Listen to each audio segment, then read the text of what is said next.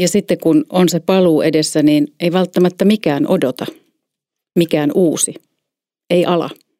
Kyllä. Eli olisiko, tossahan, toihan kuulostaa myös mahdollisuudelta.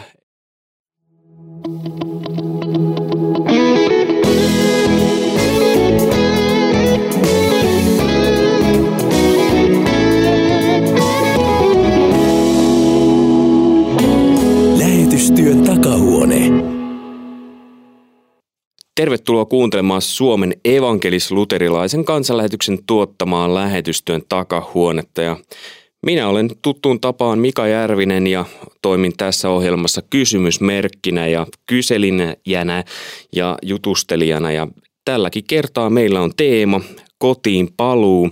Lähetyskentältä on tällä kertaa teemana ja kolme asiantuntijaa ja kokemusasiantuntijaa on paikalla. Ja yksi asiantuntija, joka on sekä kokemusasiantuntija että myös, voisiko sanoa kirjallisesti asiantuntija tässä teemassa, on Sirkka-Liisa Huhtinen. Tervetuloa. Kiitos. Te olette ollut perheenä Japanissa lähetystyössä ja oletteko ollut jossain muuallakin? Joo, Japanin lisäksi niin Myanmarissa semmoinen lyhyt jakso. Eli paluusta on kokemusta. Kyllä. Ja nyt sulla on väitöskirja, niin sekin liippaa tästä teemasta. Kyllä joo. Mulla on siinä väitöskirjassa tämmöinen osio, jossa nimenomaan tätä paluuta haluan tutkia ja olen tutkinut, että se on itselle ollut aina vähän semmoinen ää, erikoinen tilanne, kun on palannut kotimaahan, niin sitten tuli semmoinen olo, että haluaa vähän lukea siitä, minkälaisia tutkimuksia siitä on tehty ja sitten itse myös sitten olen tehnyt sitä tutkimusta tervetuloa tähän keskusteluun mukaan. Ja sitten täällä on toinen mikrofoni, jonka jakaa tällä kertaa kaksi henkilöä. Kaisa Sadeharju, kansanlähetyksen Äh, kerropa se, mikä sun titteli olikaan, missä sä oot tällä Lähettikuraattori. Lähettikuraattori, joka joutuu olemaan ja saa olla näissä paluutilanteissa mukana. Kyllä. Mut milloin te olette palannut sieltä teidän Ää, kentältä? Me ollaan palattu Papo Uudistakinasta viime kesäkuussa, että reilu puoli vuotta sitten. Puoli vuotta sitten. Miten muuten sirkka milloin te olette palannut? No me on palattu 2018 sieltä Myanmarista, mutta sitten siinä välissä ennen kuin tultiin Japanista, niin oli pitkä aika sitten toimistotyössä Slöön lähetysosastolla. Niin, sä oot nähnyt sielläkin tätä teemaa. Kyllä joo, ja tässä samantyyppisessä tehtävässä kuin Kaisa. Kyllä. Ja tämän kakkosmikin jakaa täällä Anu Saari, joka on ollut Venäjällä lähetystyöntekijänä. Tervetuloa. Koska Anu te olette palannut sieltä? Kiitos. Me palasimme äh, elokuussa 2013, kohta kymmenen vuotta sitten. Ja siis tämähän on jännä paikka sinänsä mulle, että Anu on tässä, koska hän on tällainen puheammattilainen, sillä hän tälläkin hetkellä tekee väitöskirjaa – joka on? No se on siis, minulla on muitakin hommia. Olen puheterapeutti ammatiltani ja teen sitä työkseni mm, lisäksi työnohjausta ja teen väitöskirjaa monikielisten lasten suomen kielen oppimisesta ja lukemaan oppimisesta. Eli nyt ollaan tämmöisen suurennuslasin alla sen suhteen, että kuinka paljon osataan tässä oikeasti suomen kieltä vai osataako ei. Tälleen niin kuin su- ammattilaisesta suomen kielessä sen sanoo. Hei, mut paluu. Ää, se on aika monesti tulee ilmi, että se on haasteena ihan samalla lailla kuin lähtökin ja se on suurempikin haaste. Miten näyttäytyy teidän näkökulmasta? No mä voisin sanoa sen, että kun perheessä on monta jäsentä, niin se on jokaisen kohdalla erilainen se paluu ja miten sen pystyy ottamaan huomioon ja miten se koko perheyhteisö siinä tilanteessa. Se on aika monimutkainen palapeli mun mielestä. Ja mulle tuli mieleen tuosta paluusanasta, niin että ehkä me niin kuin vanhemmat, jos perheenä ajatellaan paluuta Suomeen, niin me vanhemmat palataan tuttuun vaikka kotimaahan. Mutta sitten meidän lapset on saattanut viettää kuitenkin suurimman osan elämästä jossain ihan muualla. Että se ei välttämättä olekaan mikään paluu meidän lapsille, vaikka me aikuiset sitä ajatellaan niin, että se on meille kaikille paluu. Mutta se voi olla vaan niin kuin tavallaan muutto uuteen maahan, kun tullaan Suomeen. Hei, hypätään tähän lapsi- tai perheteemaan ihan kohta, mutta Sirkka-Liisa vielä ennen sitä, niin miten sä sanoisit siihen, että onko se paluu vaikeampaa kuin lähtö? No kyllä, sen voi niinkin ilmaista, että paluu on vaikeampaa kuin lähtö, koska sanot, että palataan niin kuin tuttuun, niin tavallaan se on totta. Me tullaan Suomeen, Suomen luonnon keskelle, mutta sitten taas ne ympärillä olevat asiat, ihmissuhteet, kaikki on sitten taas muuttunut ja itse on aika paljon muuttunut. Siinä on monia, monia asioita siinä yhteydessä. Jos nyt ajatellaan sitten sitä, että ollaan perheenä ja tästä tuli ilmi se, että jokainen kokee sen vähän eri lailla, niin millä tavalla sitä pystyy käsittelemään? Mitkä on ihan konkreettisia tapoja, miten lähetysperhe voi käsitellä sitä asiaa? No puhuminen. Puhuminen on kaikkein tärkeintä, että niistä asioista sanallisesti puhutaan ja sitten tietysti lähetysjärjestöillä on näitä paluuprosessia helpottavia toimia, toimia ja niistä voitaisiin sitten jossakin vaiheessa ihan tarkemminkin käydä läpi niitä tässä. No me voidaan käydä vaikka nyt ihan heti. Okei, no jos sanotaan, että äh, lähetystyöntekijälle järjestetään paluuryhmiä. Mitä tarkoittaa ensinnäkin paluuryhmä? No siihen äh, eri järjestöjen palanneita lähettejä, kotimahan palanneita lähettejä kutsutaan ja he sitten voivat osallistua se sovitaan esimerkiksi viiden kerran tämmöiseen paluuryhmään, jossa jokainen saa vuorollaan kertoa oman storinsa, miltä sillä hetkellä tuntuu, miltä tuntuu ja mitkä asiat sillä hetkellä niin kuin painaa mieltä tai mitkä on ollut mukavia ja hyviä asioita siinä palussa. Ja se on todella niin kuin, äh, erittäin terapeuttista, että sitten siinä on se ryhmä ympärillä, jotka ymmärtää, mistä puhutaan, koska he ovat myös lähetystyöntekijöitä ja on itsekin ollut semmoista ryhmää vetämässä, niin että se on, se on todella antoisa. Niin siinä sitten voi jossakin vaiheessa siitä muitakin niitä juttuja. Kyllä, jatketaan niistä muista kohdista ihan kohta, mutta ootteko te molemmat päässyt olemaan mukana paluuryhmässä, koska näin suomalaisena miehenä niin äh, ryhmä kuulostaa jo siltä, että vaikka en ole ollut Japanissa enkä missään muuallakaan, niin, niin en ole paluuryhmään menossa, mutta alkaa jo vähän jännittämään, että mitä hän siellä joutuu sanomaan. No mä olin paluuryhmässä. Mä en oikein osaa sanoa, että oliko sen anti minkälainen. Ehkä siellä tuli käsiteltyä jotain omia pettymyksiä tai omia semmoisia tuntemuksia. Enemmän mä nyt tässä seisoissani mietin sitä, että, että miten lapsille saataisiin omat paluuryhmät, kun voi käydä niinkin, esimerkiksi meillä on käynyt niin, että joku lapsi helpottaakseen vanhempien paluuahdistusta ei osoita minkäänlaisia merkkejä siitä, että hänellä olisi hankalaa.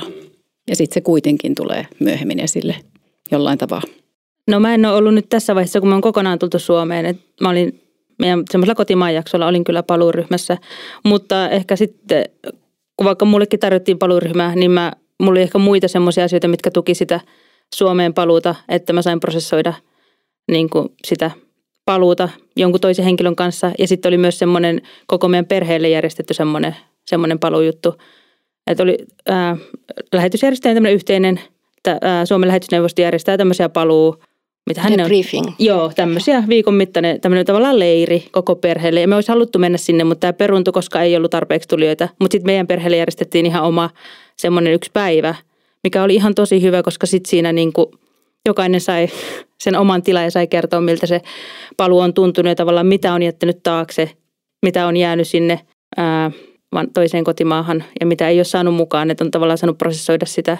Mutta mä mietin ylipäätään tuohon, että mikä helpottaa sitä paluuta. Että me tehtiin viime kesänä, keväänä meidän lasten kanssa ennen lähtöä ihan semmoisia selkeitä asioita, että esimerkiksi niin kuin No mietittiin vaikka, että mitä jokainen haluaisi vielä tehdä ennen kuin lähdetään Suomeen ja sitten hyvästeltiin ystävät ja paikat ja lemmikit ja tämmöisiä konkreettisia asioita ja sitten lapset sai miettiä, mitä he haluavat ottaa mukaan, mitä he pysty. Mutta toi, mitä sirkka sanoi, että se puhuminen on kyllä tosi tärkeää.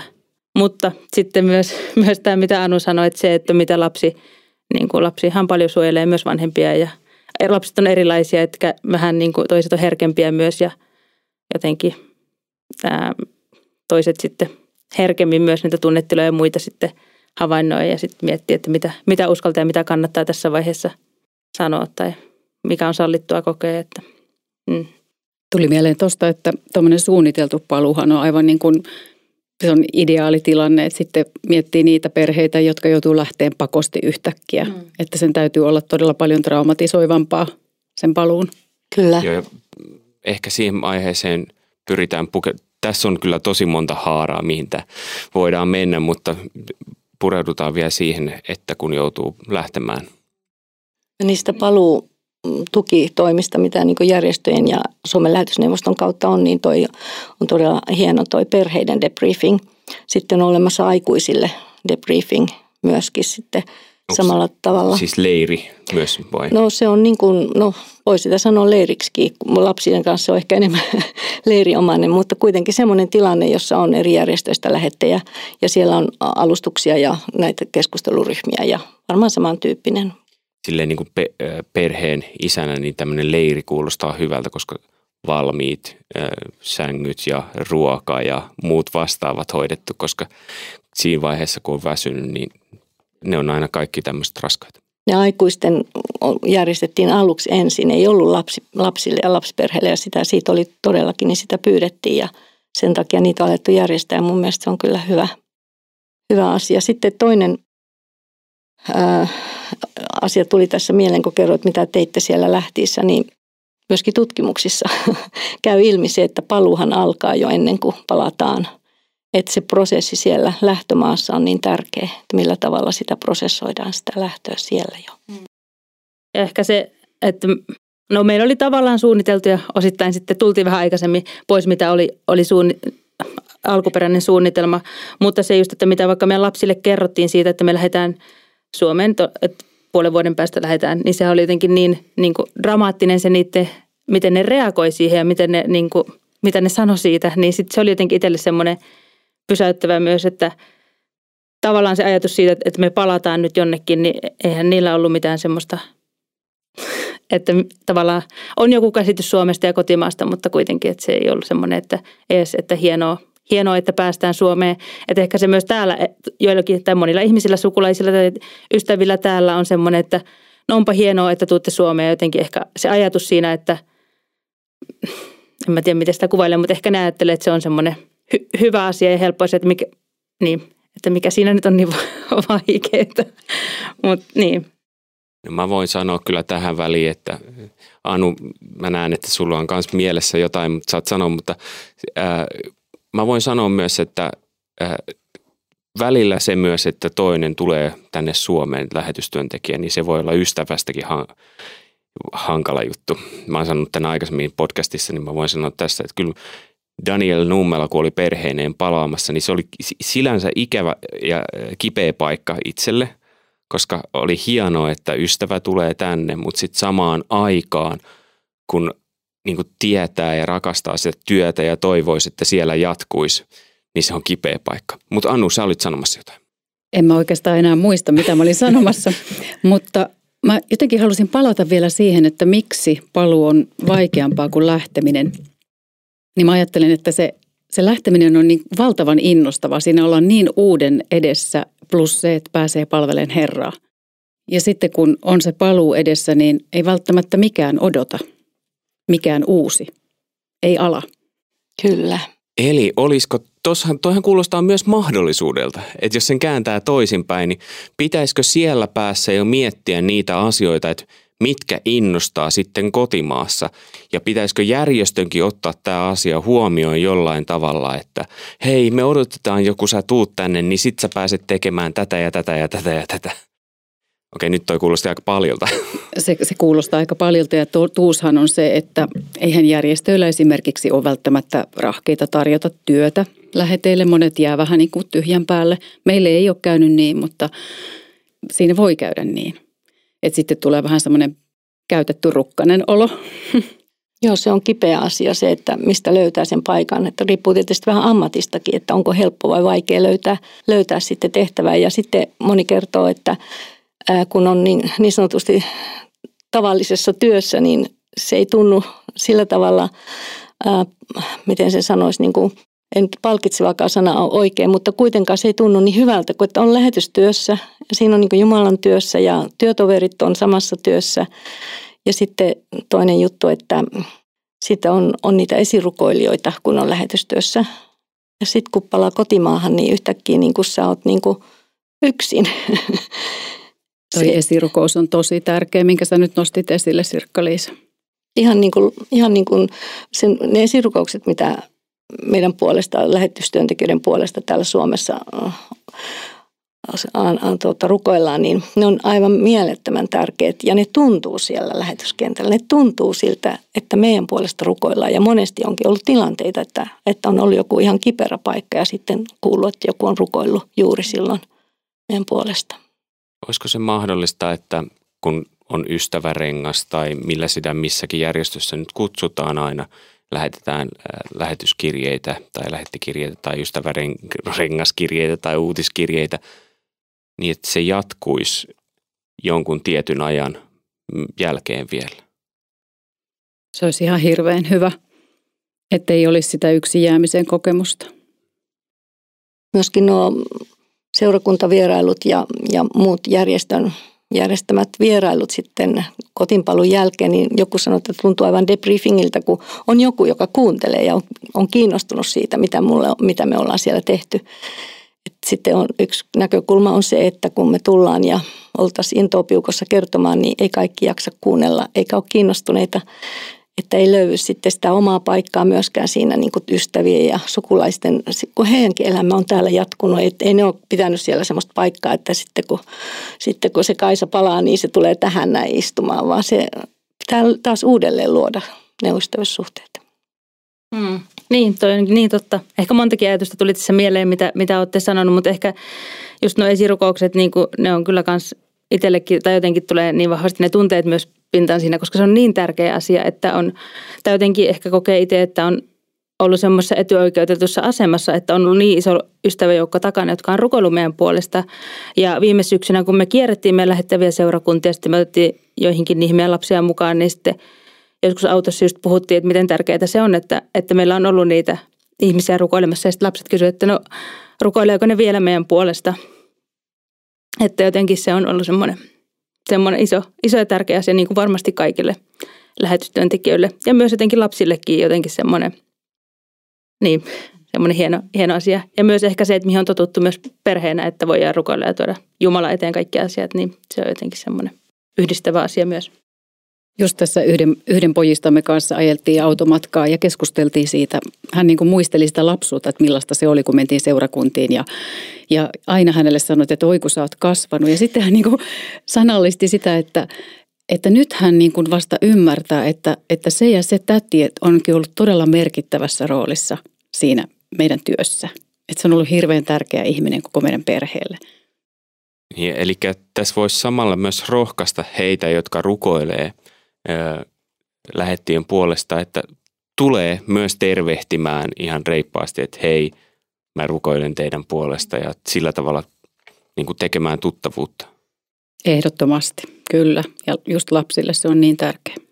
Meidän lähtötilanteessa oli semmoinen erikoinen tapaus, kun olimme, olimme sinne Japanin lähössä ja otin hyvästelemässä sitten Pohjois-Suomessa mun vanhempia ja, ja sitten meillä oli, ensimmäinen lapsi oli puolitoistavuotias ja ja tota, hän sitten kaatui siinä ja hänellä tuli huuleen semmoinen haava ja tuli paljon verta siitä haavasta. Ja no sitten se saatiin siitä kuitenkin rauhoittumaan ja, ja tuota, lapsi meni nukkumaan ja me vielä, vielä siellä juteltiin sitten. Ja mä menin sitten yhden aikaa yöllä katsoa, että miten se lapsi siellä voi, niin se koko tyyn oli ihan veressä ja, ja tuota, kauhean tilanne, että hyvänä aika, että mitä tässä nyt oikein tapahtunut. Todella paljon oli tullut pieneltä vauvalta verta siihen ja ei auttanut muu kuin lähteä sitten terveyskeskukseen ja se tikattiin. Ja sitten seuraavana aamuna ystäväperhe soittaa ja kysyy, että mitä teille kuuluu. Ja no ei tässä mitään erityistä. No mitä teille kuuluu? No ei mitään erityistä. No mitä Marikaisalle kuuluu, eli se meidän tyttärelle. No ai niin, oli tässä tämmöinen juttu, että millä jouduttiin yhdeltä yöllä viemään häntä lääkäriin, kun hänellä tuli niin paljon verta. No kun me ajateltiin, kun Jumala herätti meidät yhdeltä yöllä rukoilemaan Marikaisan puolesta. Ja se oli niin merkittävä tietysti meille, kun oltiin lähössä ensimmäistä kertaa kauas, mutta se oli merkittävä myös vanhemmille, koska vanhemmat aina huolehtii siitä, että kun te lähette niin kauas ja mitä sitten. Ja niinpä sitten äiti siinä sitten pohti, että no mahtaako ne rukoukset noin kauas yltää. Ja mä sanoin, että kyllä ne kuule äiti yltää, että Jumala kuulee rukoukset kun mainitsit Marikaisa, niin, äh, niin ihan mielenkiintoista, niin onko hän on nyt Japanissa, Joo, niin onko heillä nyt niitä samoja lähettejä myös siellä taustalla rukoilemassa, jotka oli teidän perheen? kyllä varmaan on. on. Kyllä mä luulen, että semmoiset, jotka on meidän perheen puolesta rukoilu, niin rukoilee myös hänen puolestaan. Hei, ö, mun on pakko palata taaksepäin, koska sä ma- mainitsit tämän käytetty rukkanen ilmaisun ja mun mielestä se on erittäin hyvä. Se on tosi voimakas ilmaisu, mutta erittäin hyvä ja tärkeä, koska se voi tulla just siinä vaiheessa, kun palaa tänne, mikä se tilanne onkin, joko suunnitellusti tai yllättäen. Ja sitten viimeistään siinä vaiheessa, kun tulee eläkeikä ja sen jälkeen palaa. Ja sen jälkeen vasta se voikin olla voimakas, jos siinä vaiheessa sitten ei järjestö kysykään mihinkään mukaan. Niin jos nyt lähtee siitä, että työeläkeikäisenä, työeläkeikäisenä, no näinhän se on moni eläkeikäinen vielä palaa töihin, mutta siis työikäisenä palaa sieltä, niin millä tavalla äh, niin kun, äh, voi sitten äh, asennoitua siihen, että lähteekin johonkin uuteen työhön? Millä tavalla luottaa justiinsa tähän rukoukseen ja Jumalan johdatukseen siinä asiassa? No yksi näkökulma tähän on, että moni, joka jää eläkkeelle, niin sanoo, että hän jatkaa.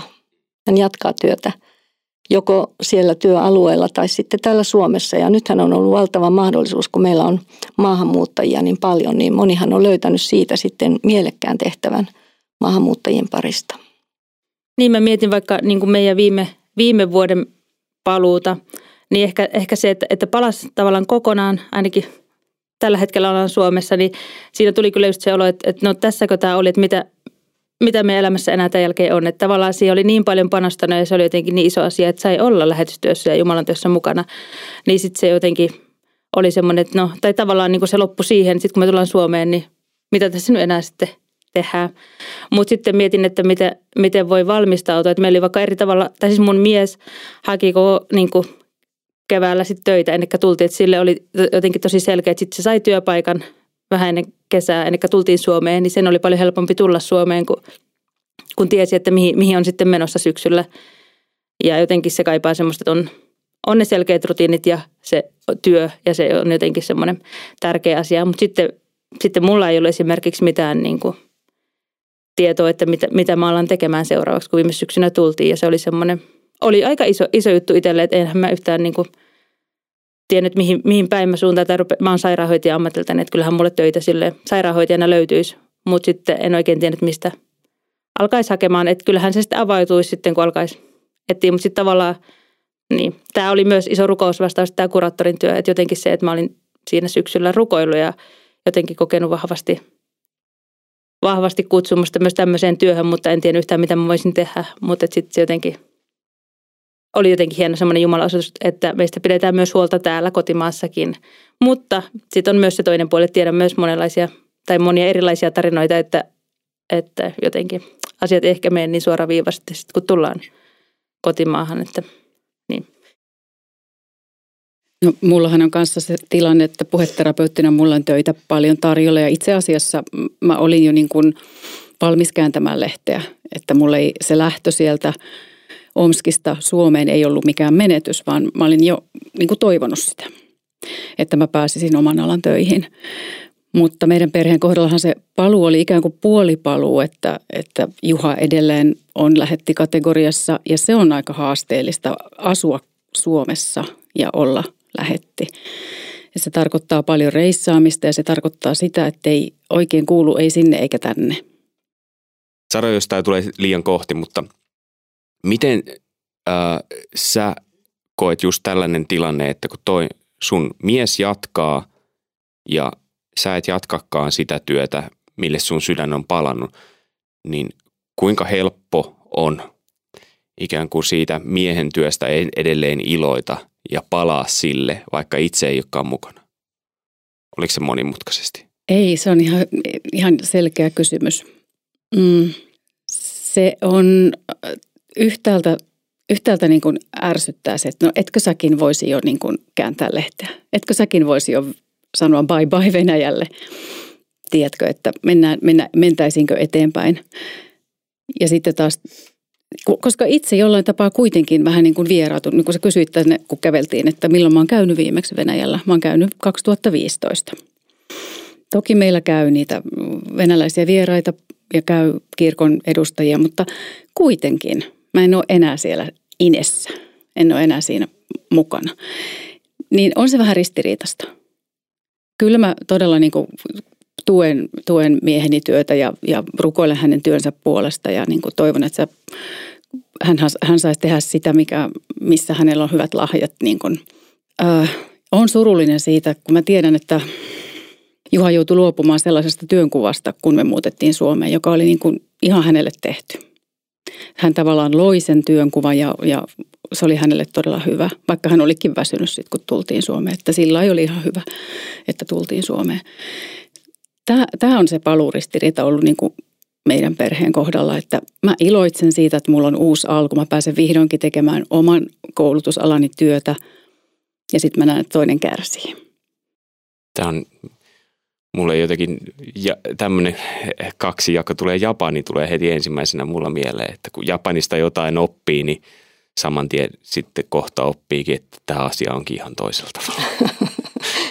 Miten on Sirkka? No kyllä tota, ihan siis, kyllä tämä on iso, iso semmoinen riski aina se paluu myöskin perheyhteisöön ja, ja puolisoiden välille. Että se on iso riski, eikä se ole salaisuus, että joskus myöskin ihan avioeroja tulee siitä, siinä tilanteessa, kun kaikki on väsyneitä ja stressaantuneita ja sitä paikkaa yritetään miettiä ja etsiä, että eikä löydy. Että, että se, on, se on kyllä semmoinen tilanne, jossa niitä esirukoilijoita tarvittaisiin erityisesti, että – että pääsee sen yli tavallaan sitten sen pahimman yli, että siinä pystyisi ehkä sitten helpommin, niin kuin, ja niin kuin säkin nyt olet jo joutunut vuosikausia sitä käsittelemään sitä asiaa, niin tavallaan sitä on helpompi sitten käsitellä, kun pääsee sen ihan pahimman yli. Tuo oikeastaan tosi hyvä, kun sä nostit tuon avioeroasian esille tässä, niin äh, millä tavalla siinä tilanteessa, kun on paljon kaikkea, niin vielä pystyy pitää huolen aviosuhteesta. Koska helposti kuitenkin, jos ajatellaan, että siellä on ne lapset myös, niin helpostihan, mikä on siis tärkeä asia, että ottaa huomioon ne lapset. Mutta se, joka näyttää sen kärsivyyksen ja ne pettymykset, niin siihen kiinnitetään huomiota. Ja sitten se vaikkapa aviosuhde, niin saattaa kärsiä sen takia. Vähän niin kuin huomaamatta niin miten siihen pystyy kiinnittämään huomiota? Kyllä varmaan semmoista aviopuolison välistä debriefingia tai, tai sielhoitoa, counselingia olisi hyvä olla, olla myöskin siinä paluvaiheessa ihan ohjelmassakin, että voisi vois niin pariskuntana saada semmoista keskusteluapua. Mm, kyllä toi olisi ihan tosi tärkeää, koska siis jos ei pelkkä muutta, sehän on niin kaoottinen tilanne. Tai ainakin, ainakin meillä se oli ihan sellaista, niin kuin, tai jotenkin se, että, että sä purat koko kodi, tai kodin ja purat koko elämän. Tavallaan jätät kaiken sen, sen taakse, missä sä oot elänyt niin vahvasti ja tiiviisti. Ja sitten sä yhtäkkiä ootkin lähdössä jonnekin ihan muualle. Jotenkin se on niin semmoinen, eka sä oot kaauksessa siellä lähtiessä, kun sä sä pakkaat ja hyvästelet ja, ja siinä on kaikki käy eri tavalla läpi sitä lähtöä. Sitten kun sä tuut uuteen, se on tavallaan uusi semmoinen kaos odottaa siellä, kun pitäisi laittaa kotiin ja pitäisi ruveta rakentaa niitä suhteita uudelleen, mitkä ei ole enää samoja, mitä silloin kun lähettiin. Ja, niin. Että olisi kyllä tärkeää, että siinä ehkä meillä lähettihuollossa on siinä, tai onkin paljon parannettavaa, että, että sitä oikeasti tarjottaisiin. Se on myös lähetysjärjestöillä vastuu se, että budjetoitaanko niihin rahaa. Se, että, koska useinhan se on siitä kiinni, että no ei meillä ole rahaa nyt sellaiseen, että, sitten, että me tuettaisiin sitten lähettien myös niin kuin niitä avioliittoja ja jotenkin sitä, niin. Tässä on iso aukko sitten, kun tosiaan hyvin harva jatkaa siinä järjestössä, mm. järjestön työssä, niin ihmisethän niin kuin hajoaa ympäri tämän suuren Suomen, että vaikea sitten, jos ei ole mitään yhteyksiä eikä tiedä osoitteita eikä mitä, niin voisi kutsua joihinkin til- tiettyihin tilanteisiin, mihin voisi kutsua kaikki ei, ei, ei sillä tavalla pidä enää sitten järjestöön yhteyttä. Niin ja kyllä mä ajattelen, että myös sitten vaikka ei saiskaan mitään tuollaista tavallaan järjestettyä, niin ehkä olisi hyvä lähetti pariskunnan tiedostaa se, että meidän on otettava tälle aikaa. Et määrätietoisesti ottaa sitä aikaa kahdestaan, että voi puhua. Mm. Ihan mielenkiintoista, niin pystyykö siinä tilanteessa ää, tehdä sellaisia, kun on kaikkea päällä, niin ottaa sellaista aikaa, ettei puhutakaan ollenkaan siitä asiasta ja mennään vaikka kylpylään tai jotain muuta vastaavaa, mikä se onkaan nyt sitten se oma, tai vaeltamaan.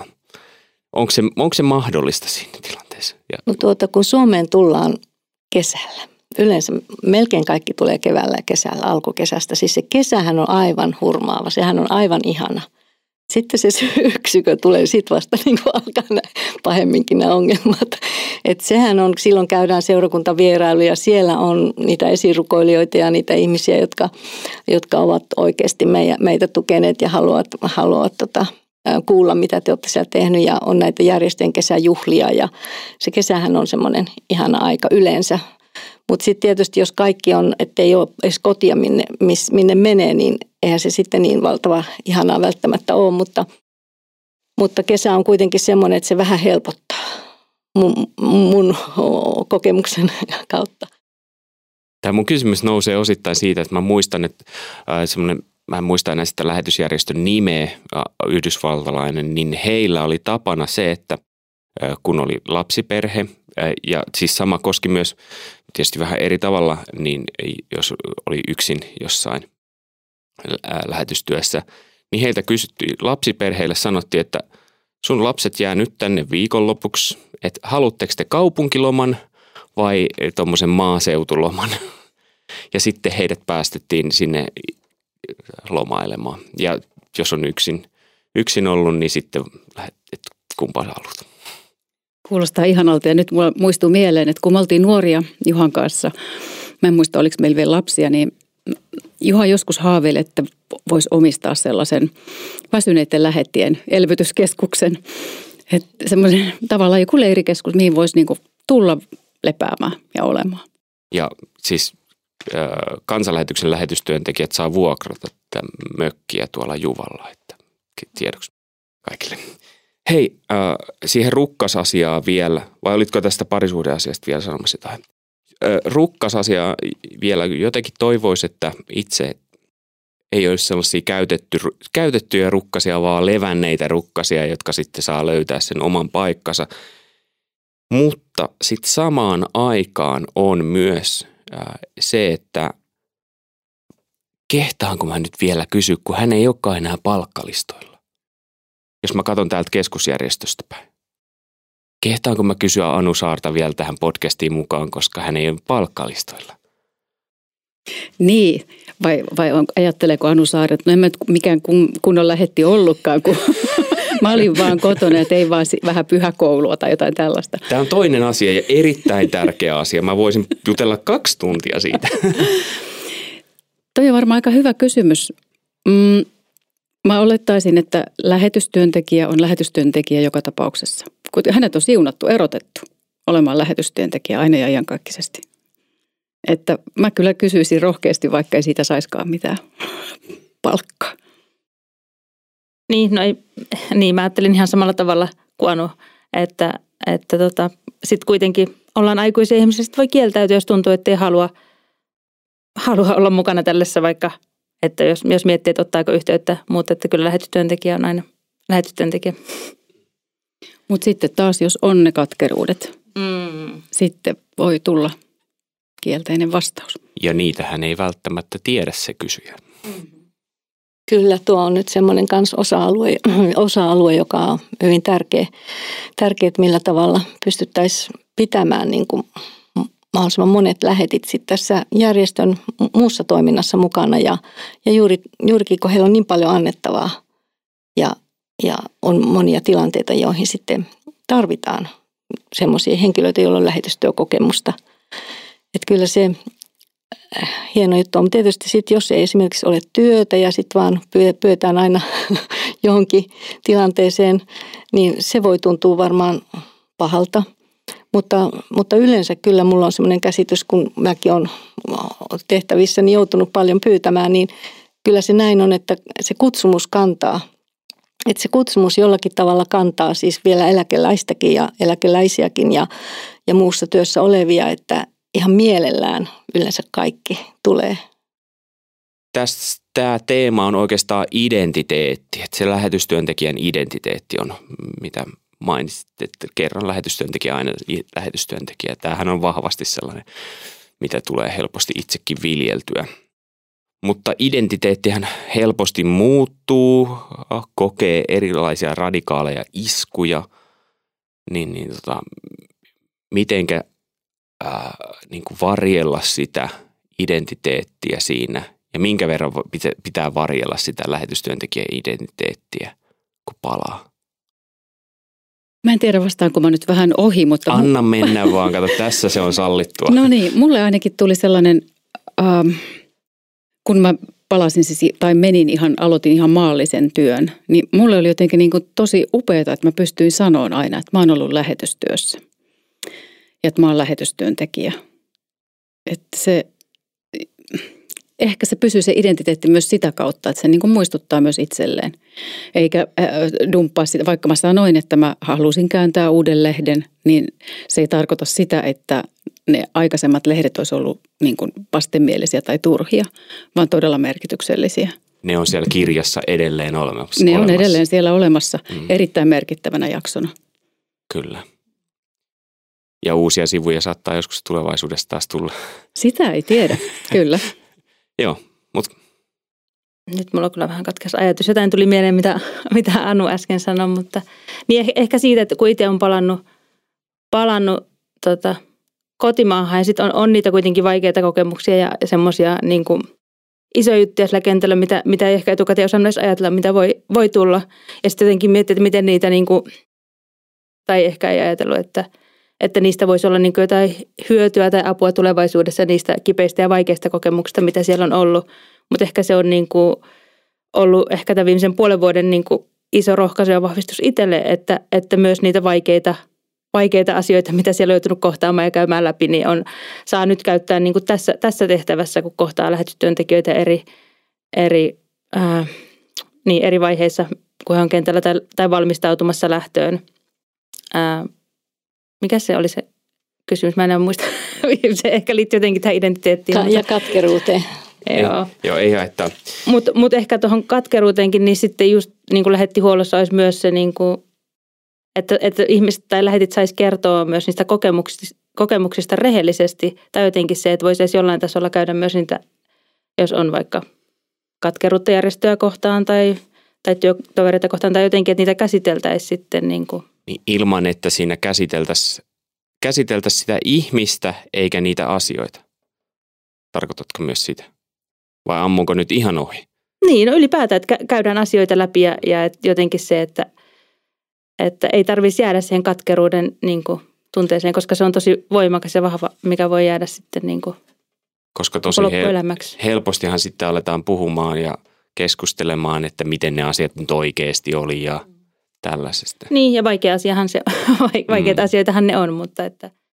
Miten muuten Sirkka-Liisa, kun sä oot tehnyt sitä äh, väitöskirjaa ja lukenut erinäisiä tutkimuksia, niin onko jotain yleisiä piirteitä siinä, että mitkä on ne asiat, mitä, mitkä sitä katkeruutta aiheuttaa? Olisiko hyvä jo tiedostaa siinä lähtövaiheessa, että millä tavalla sellaisia karikkoja voi väistellä? Sekä äh, niin kuin täältä – lähettäjän puolesta, mutta myös sitten lähtien puolesta? No lähtiessähän kaikille lähetystyöntekijöille tehdään psykologiset testit, että niin kuin tavallaan semmoinen niin kuin perusterveys, henkinen ja fyysinen, hän tutkitaan ennen kuin lähetystyöhön lähtee. E, siinä vaiheessa ei varmaan oikein, oikein tota, pystytä semmoisia asioita, mutta se luottamus ikään kuin – päättäjien ja lähettäjien välinen luottamus olisi hyvin tärkeä ja, ja se yhteydenpito sitten näiden lähetystyöntekijöiden kanssa täältä kotimaasta, että lähetystyöntekijä kokisi, että heitä kuunnellaan ja, ja, ja että he, heidän työ on tärkeää, että se ikään kuin semmoinen tunnetila olisi siinä. Että se on jännä, että jossakin vaiheessa sitten käy niin, että tulee, että me ja te, eli me lähetit me täällä ja sitten päättäjät siellä – että se yhteys jollakin lailla niin kuin olisi kuitenkin kunnossa. Mä ajattelen, että erittäin tärkeää on se, että läheteillä on päätäntävaltaa siitä omasta työstään. Ihan niin kuin missä tahansa muussakin työ, paikassa, niin se, että, että ihminen saa vaikuttaa omaan työhönsä aidosti, niin se lisää työhyvinvointia. Ja sitten taas, jos on tämä asetelma, että päättäjät päättää ja lähetit toteuttaa tai, tai sitä toteuttamista rajataan päättäjien toimesta, niin semmoinen asia aiheuttaa katkeruutta. Niin varmasti. Onko pettymykset osa tätä isoa soppaa myös katkeruuden suhteen esimerkiksi? Pettymyksiä on aina. Niitä on kyllä, että jos ei niitä osaa sitten käsitellä, niin kyllä ne aiheuttaa katkeruutta. Eli siinä on yksi asia, mitä vastaan pystyy ennakoivasti taistella. Mm.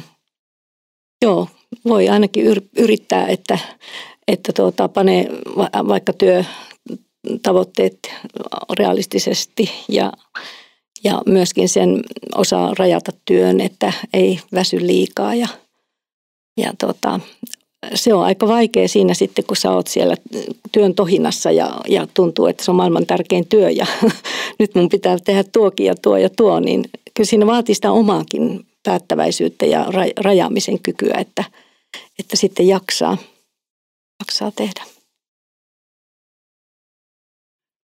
Me jotenkin nyt aika paljon puhutaan tästä katkeruudesta ja mä mietin, että omalta kohdaltani, että mä en ole yhtään katkera niin kuin esimerkiksi kansanlähetykselle. Päinvastoin todella kiitollinen. Mä oon kokenut aina, että me, meidän niin kuin perheestä on pidetty todella hyvää huolta. Mutta niin kuin Kaisakin mainitsi tuossa ohimen, että tietää tavallaan tapauksia, että on sitä katkeruutta syntynyt, niin se olisi kyllä hyvä, että niitä voitaisiin jotenkin niin kuin avoimesti käsitellä.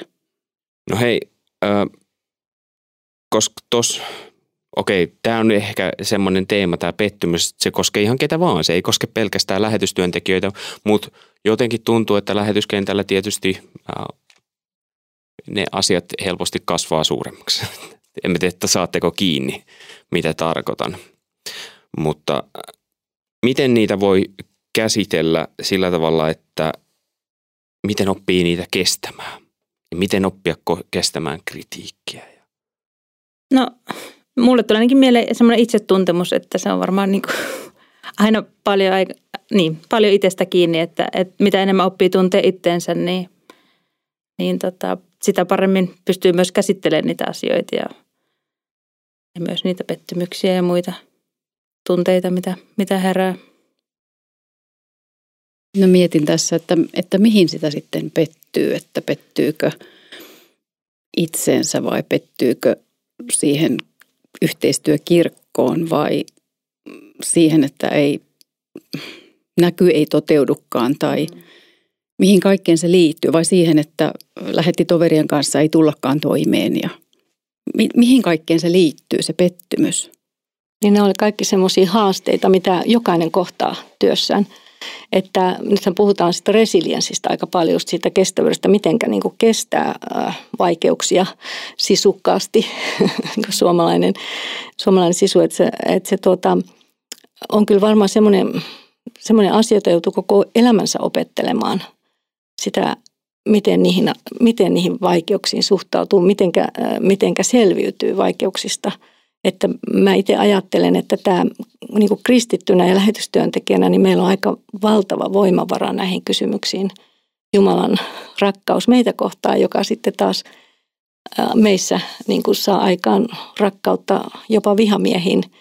Että semmoisenhan se Jumala, Jumala meille sanassaan lupaa, että tota, nämä on aika semmoisia moniulotteisia asioita, että siinä on se psykologinen puoli, mutta sitten on aina me muistettava, että meillä on, meillä on kaikki valtias Jumala, joka haluaa meidän uskoa vahvistaa myös sitten, että no, tässä oli jossakin vaiheessa puhetta, että kun se uskokin tahtoo mennä.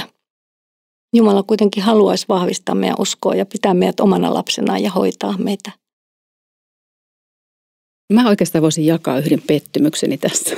Niin nyt tuli mieleen. Ja nyt tuli mieleen. Siis itse asiassa mä Suomeen palatessa mä olin vähän niin kuin pettynyt siihen omaan suoriutumiseeni siellä kentällä. Mä niin kuin ajattelin, että mä en ole saanut oikeasti mitään aikaan. Yksikään ihminen ei ole tullut uskoon sen takia, että mä oon siellä tehnyt mitä on tehnyt. Ja tota, jotenkin niin kuin, se oli aika voimakas se tunne. Ää, mutta Jumala lohdutti mua kerran lappalaisen kaitsusaarnassa tuolla Juutjärven kirkossa. Taisi olla just joku, mm, joku Kelton seurakunnan tai joku tämmöinen idäntyöjuttu. Ja hän siinä saarnassa sanoi tällä tavalla, että älä koskaan halveksi sitä, jos, jos pyhä henki on niin kuin laittanut sut opettamaan sanaa lapsille tai jollekin muulle. Ja se oli niin kuin, se uppos minuun kuin veitsi sulavoihin. Et, no niin, että mä oon opettanut raamattua lapsille. Mä oon pitänyt pyhäkoulu ja kouluttanut pyhäkouluopettajia, että ehkä se ei ollutkaan ihan turhaa. Japanissa suurin osa, tai aika monet kristi, aikuisena kristityksi tulevat henkilöt ovat käyneet lapsena pyhäkoulua.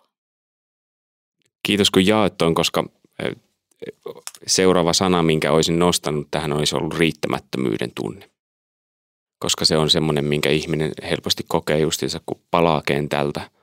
Ää, en tiedä, mitä tutkimukset osoittaa, mutta mikä mun, mun, mun tuntuma on, ja kun mä kerään aina näitä palautteita, ää, palautteita entisiltä ja nykyisiltä läheteiltä, niin sielläkin noustaa riittämättömyyden tunne siinä vaiheessa, kun palaa kentältä, että mitä mä oonkaan saanut aikaiseksi.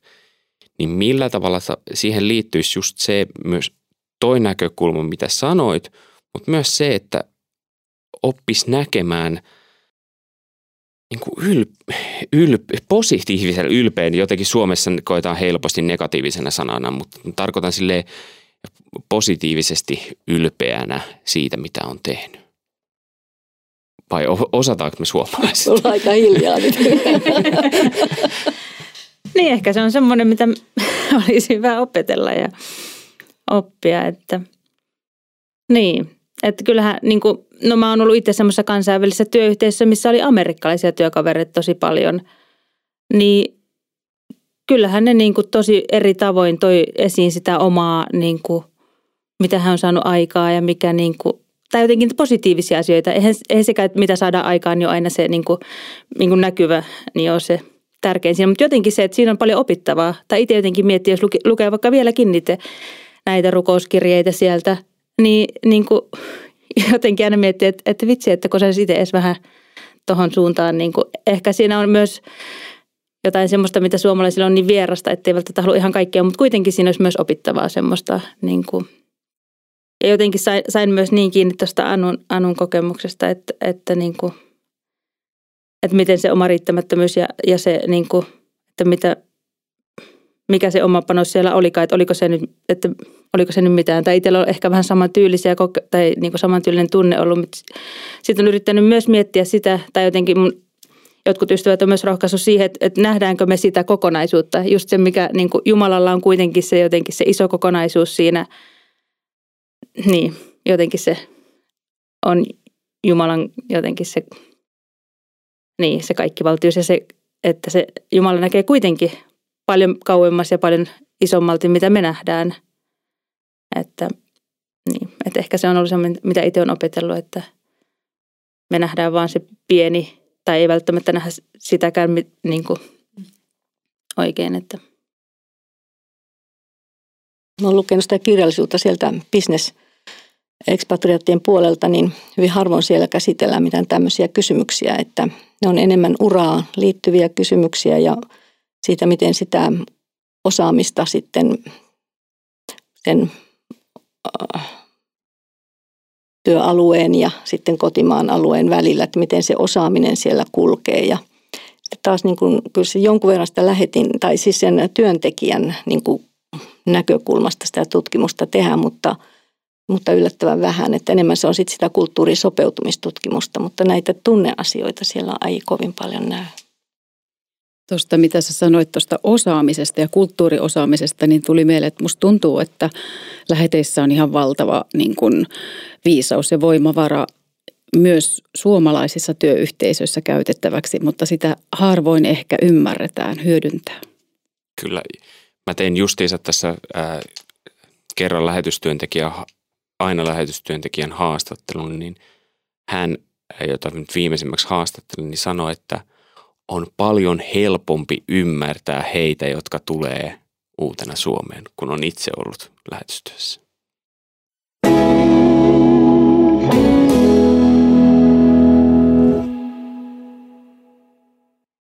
Hei, äh, paluuseen liittyen liittyy tämä ei-toivottu paluu ja siihen saattaa liittyä häpeän tunnetta esimerkiksi.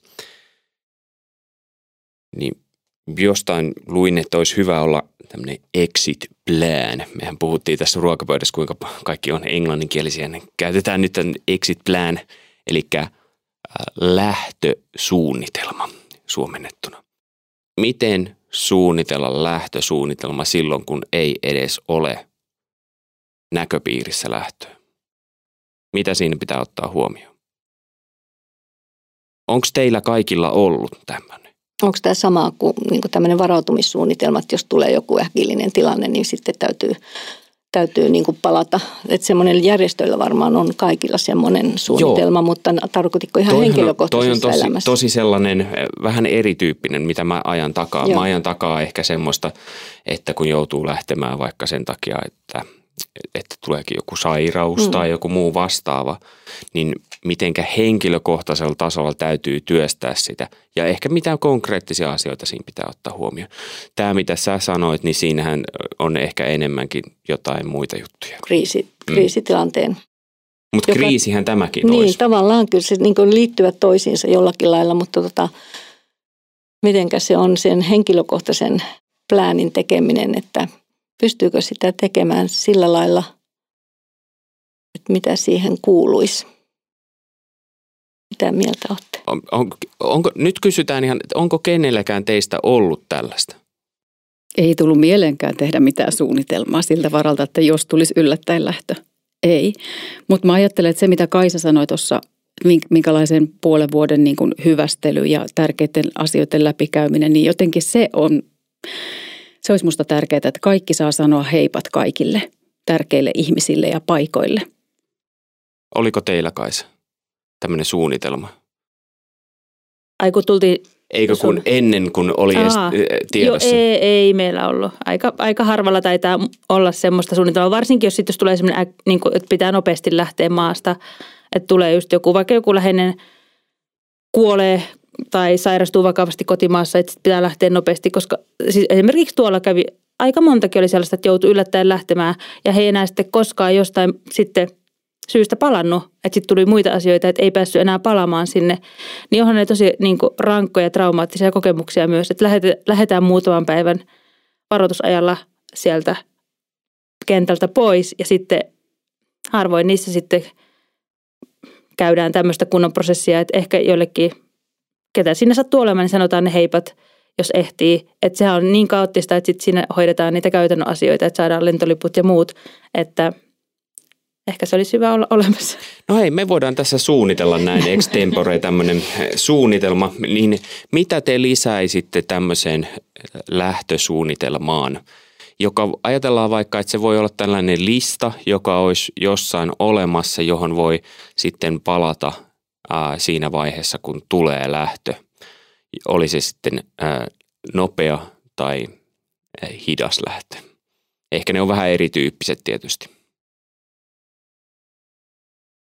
Ainakin niin, ei muuta kuin minkä tässä sanoinkin, että järjestöillä on tämmöinen, tämmöinen suunnitelma, jossa, otetaan, niin, jossa mm. otetaan huomioon kaikkia, kaikkia monenlaisia niin kuin asioita, asioita sitten, että tuota, täällä päässä varmaan niin kuin Suomen päässä sitten, kun tänne tulee, niin siinä vaiheessa sitten varmaan alkaa sitten semmoinen oma suunnitelma ehkä enemmän –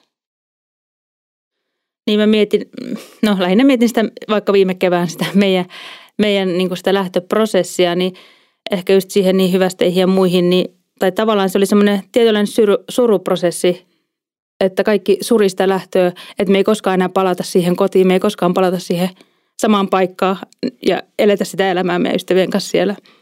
Niin ehkä se oli semmoinen, niin kuin, että minkä laittaa siihen suunnitelmaan, että oikeasti on aikaa niin kuin surra sitä koska siinä jätetään niin, kuin niin iso osa meidän elämää ja meidän niin kuin identiteettiä, tai tavallaan se on muokannut meidän identiteettiä, erityisesti meidän lasten identiteettiä, se elämä siellä, niin jotenkin, että sille on niin kuin aikaa. Mutta sitten jos tulee tämmöinen niin kuin nopea lähtö, niin eihän siinä nyt sitten mm. siinä vaiheessa ole sille suruprosessille aikaa.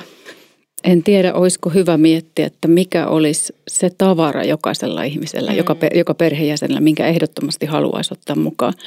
Myös aikuisella. Myös aikuisella. Hyvä näkökulma, joo. Tota, tämä ei liity siihen äkkilähtöön, mutta tota, ylipäätänsä lähtöön, niin mulla on niin kylmää sydäntä tällä hetkelläkin, kun mä näen mun pikkutytön siinä lattialla istuvan ja silloin kolme laatikkoa edessä ja yhden tuohon saat panna ne, mitkä sä saat ottaa mukaan ja tuohon paat ne, mitkä sä annat kavereille ja nuo menee roskiin. Se on ihan hirveä tilanne. Ehkä tähän voisi loppuun sanoa, että vaikka suunnitelmat olisi mitkä, niin aina se on hirveät. Mm. Vähän kuulostaa negatiiviselta, mutta, mutta mutta ajatelkaa, Jumala mm. kuitenkin semmoisenkin läpi sitten vie mm. esirukouksien ja muiden asioiden kautta. Nyt jos ollaan lopettelemassa, niin mä haluan vielä palata niihin lähettien tukitoimiin. Nimittäin meidän lapset on sanoneet niistä FBFS-leireistä, eli Finnish Body Foreign Soul, että ne on parhaita leirejä ikinä. Mm. Että kaikkien niin kuin ulkomailla asuneiden lähettilasten tai muiden expat-lasten olisi hyvä käydä tuommoiset leirit. Se vertaistuki on jotain aivan käsittämätöntä. Ja ensi kesänä järjestetään tämmöinen leiri tällä Ryttylän kansalaisopistolla juhannuksen jälkeisellä viikolla, että, että kaikki, ketkä tämä kuuntelee, jos tuntee jonkun nuoren, joka kuuluu tähän, tähän kohderyhmään, noin 13-20-vuotiaille nuorille tarkoitettu leiri, että ehdottomasti kannattaa kyllä lähteä mukaan. Ja yksi, yksi, mikä mulla tulee kommenttina mieleen, vaikka mä yleensä esitän tässä vaan kysymyksiä, mutta säkin sanoit siitä, että he lähti sieltä, nämä, veikkaisin, että amerikkalaiset lähti sieltä aika nopeasti, veikkasinko oikein, kun teillä on aika paljon amerikkalaisia siellä Papualla. No eri maalaisia. Eri maalaisia. Niin, joo. Mutta se, että miettii tarkkaan sen työn kannalta, että seurakuntayhteistyö, jatkuvuus – ja sitten järjestöyhteistyö. Miten te olette tämän asian tiimoilta nähnyt? Kuinka ne on hoitunut? Ja mitä siinä pitää ottaa huomioon? Siis seurakuntayhteistyö Su- Suomessa vai? Öö, siellä paikan päällä. Eli miten se yhteistyö siellä paikan päällä, ettei käy niin, että esimerkiksi voisi käydä niin, että Japanissa kun on pieni seurakunta, niin sieltä lähtee vaan yhtäkkiä se pastori sitten ei olekaan kukaan jatkamassa sitä pientä 5-15 hengen seurakuntaa. Tota, semmoista yhtäkkistä lähtöä, niin siinä täytyy olla isot syyt, että sillä tavalla voi yhtäkkiä lähteä ja siinä ihan terveyssyyt ja monet. Kyllä sen sitten kaikki ymmärtää, jos on tämmöinen ihan pakkotilanne, mutta että muuten sitten se on aina se lähtö vaikeeta, koska sinne jää Sinne jää ystävät, sinne jää seurakuntalaiset, työtoverit ja, ja tietää just, että monet jää sinne ison työtaakan, työtaakan alle. Että kyllä siinä, siinä saa niin olla kieli keskellä suuta, kun sen lähdön ilmoittaa. Niin, niin totta kai nämä on aina tapauskohtaisia. No sit mä ajattelen, että, että ilman muuta niin pidetään yhteyttä sinne sitten sieltä, mistä ollaan palattu, niin sitten soitellaan sinne, soitetaan WhatsAppilla videopuheluita seurakuntalaisille tai kirkkoherralle työntekijöille, että niin kuin pysyy se yhteys yllä, että me ei niin kuin kadota sieltä yhtäkkiä kokonaan ja sitten te ette enää olekaan merkityksellisiä meille, että sellaista ei saisi tulla.